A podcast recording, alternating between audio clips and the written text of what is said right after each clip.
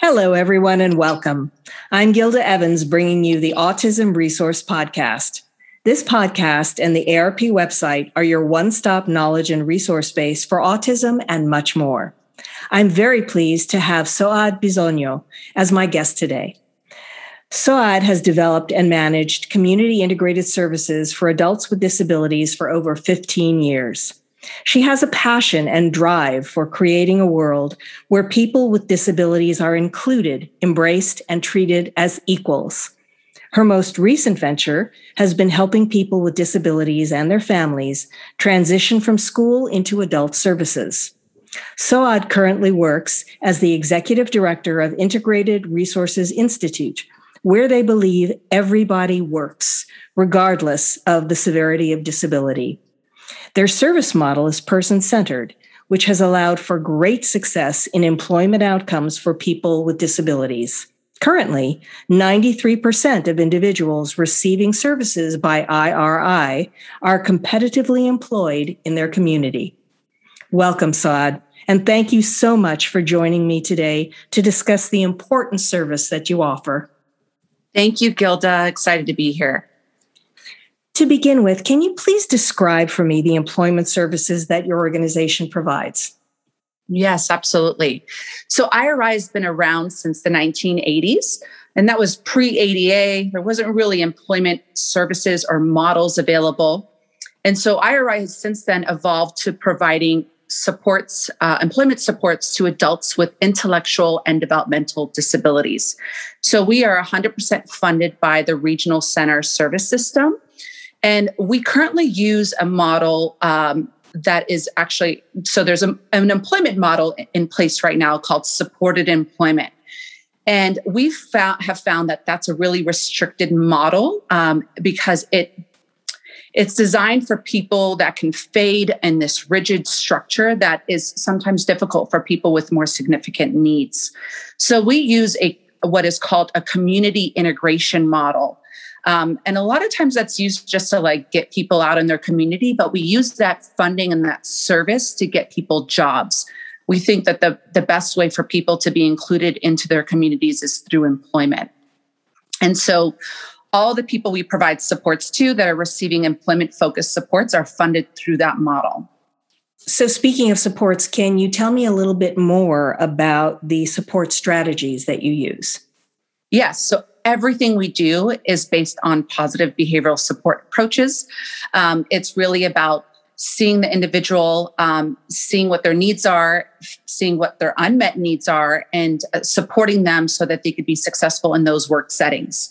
Um, we see behavior, you know, some of the people we that get access to our services come to us because no provider will support them and we are a one-to-one model so they're like well their employment, but let's, you know, send them this way because nobody wants to work with them. And we'll see that um, the people that are coming in with some of these behavioral challenges, uh, their behaviors diminish because they're productive, they're living a valuable and meaningful life, and they're contributing to society.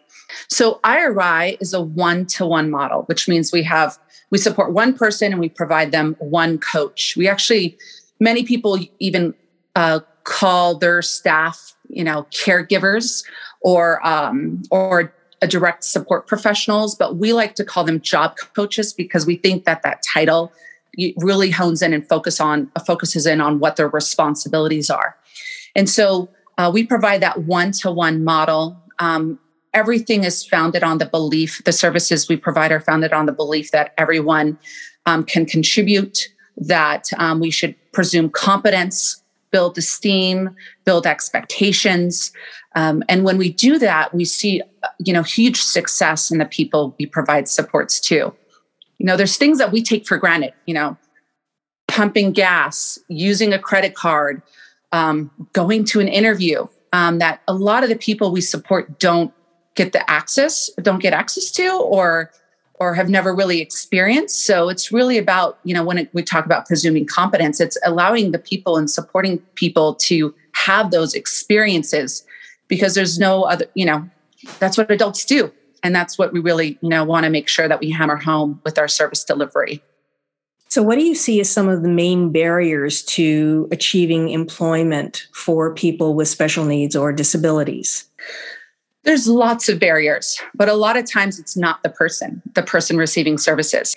So it's it's really about believing in that individual and making sure that we have a circle of support that that that supports it. So, you know, if we if we get a referral for a person that's wanting employment services and we talk to individuals that are part of their life like family members and they don't believe in that it's going to make it harder um, and so i think it's really important for any family mem- family member that's listening in that you know regardless of your child's disability that if you really you know support them and believe in their abilities to do this that we can make magic happen. Um, so sometimes a lot of people are afraid to navigate employment services because of government benefits such as social security income and IRI will help people and there's actually other state agencies that help support people with understanding the benefits of working um, while receiving government benefits um, and so, you know, there, you know, for every two dollars earned um, in income, Social Security Administration for SSI benefits will only reduce one dollar. Um, and and there's other other avenues and other I don't want to call it loopholes, but they are that are that allow and encourage people with disabilities to be employed without um, taking away benefits from them. Well, now a 93% success rate is a pretty respectable number. So, why do you think your agency has been so successful in achieving employment for its clients? It sounds, um, it sounds uh, like a little, you know, gushy or I forget, I'm not thinking the right word, but, you know, the, I think the reason for our success and outcomes is because we believe in people we believe in their uh, capacity and their gifts and their strengths. Um, we hire people to do the same. Ironically, a lot of times I don't like hiring people from this service industry because they're they're trained to like see people for their deficits versus seeing them for their strengths. Um, we uh, we do our best to hone in on that with uh, with the individual, with their staff, with their circle of support, and um, and that's been successful. And I think what's ironic is during COVID, um, you know, we're seeing the highest rates of unemployment in California, and we're seeing higher rates of employment for people with disabilities because everybody is hiring. And and you know, I haven't really honed in on, on it, but there are some employers that, regardless of the ADA, we're skeptical or fearful of hiring a person with a disability.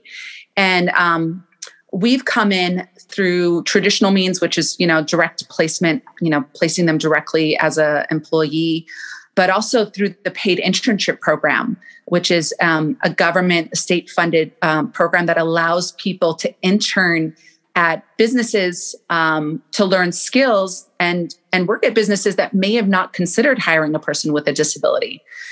And so we've actually had such great success with employment um, during COVID that we're actually struggling to find coaches to provide those supports.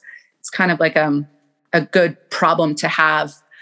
Um, but it's been really, really beautiful. Um, we have had some challenges early on um, that, you know, really made us reflect on our service system where people we support had jobs, had essential essential business jobs, like working at grocery stores or working at a business that was considered essential, and were denied access to their, their jobs because they were living in a group home that wouldn't allow them to leave their home. And, you know, IRI spent some time advocating. You know, I'm I'm also the vice president of California APSE. And so the issues that we were facing um, with employment that seemed like a client's rights issue was also being brought up to California APSE and DDS. Um, and I know, you know, I'm sharing this story because we have a long ways. The system, the society has a long ways in really treating people with disabilities as equals because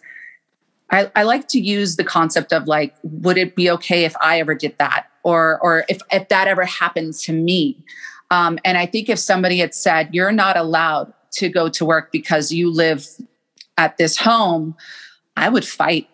I, I would be, I wouldn't, I would, I wouldn't go down without kicking and screaming.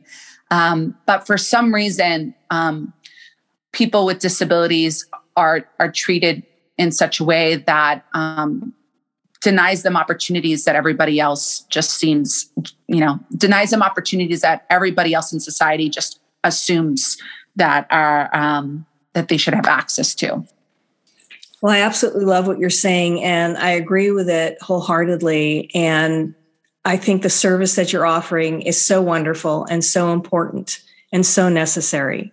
And I'm sure a lot of our listeners will feel the same way. So, how can our listeners reach you if they have questions or if they want to know more? Absolutely. So, they can reach me um, and our organization at our website, um, www.w.irioc, and that's I as an iguana, R as in Richard, I as an iguana, O as an OC as an Orange County.org. Um, or they can reach us via email for info at irioc.org. So those are the two best places to reach us. Well, thank you so much, Suad, for your time and for sharing some great information with us today. Thank you so much, Gilda. Much appreciated. If you like what you hear, please subscribe to the podcast. You can find it on Apple iTunes, Amazon Music, Google Podcasts, Spotify, and many other popular platforms. Don't forget to follow us on Facebook, Twitter, and Instagram.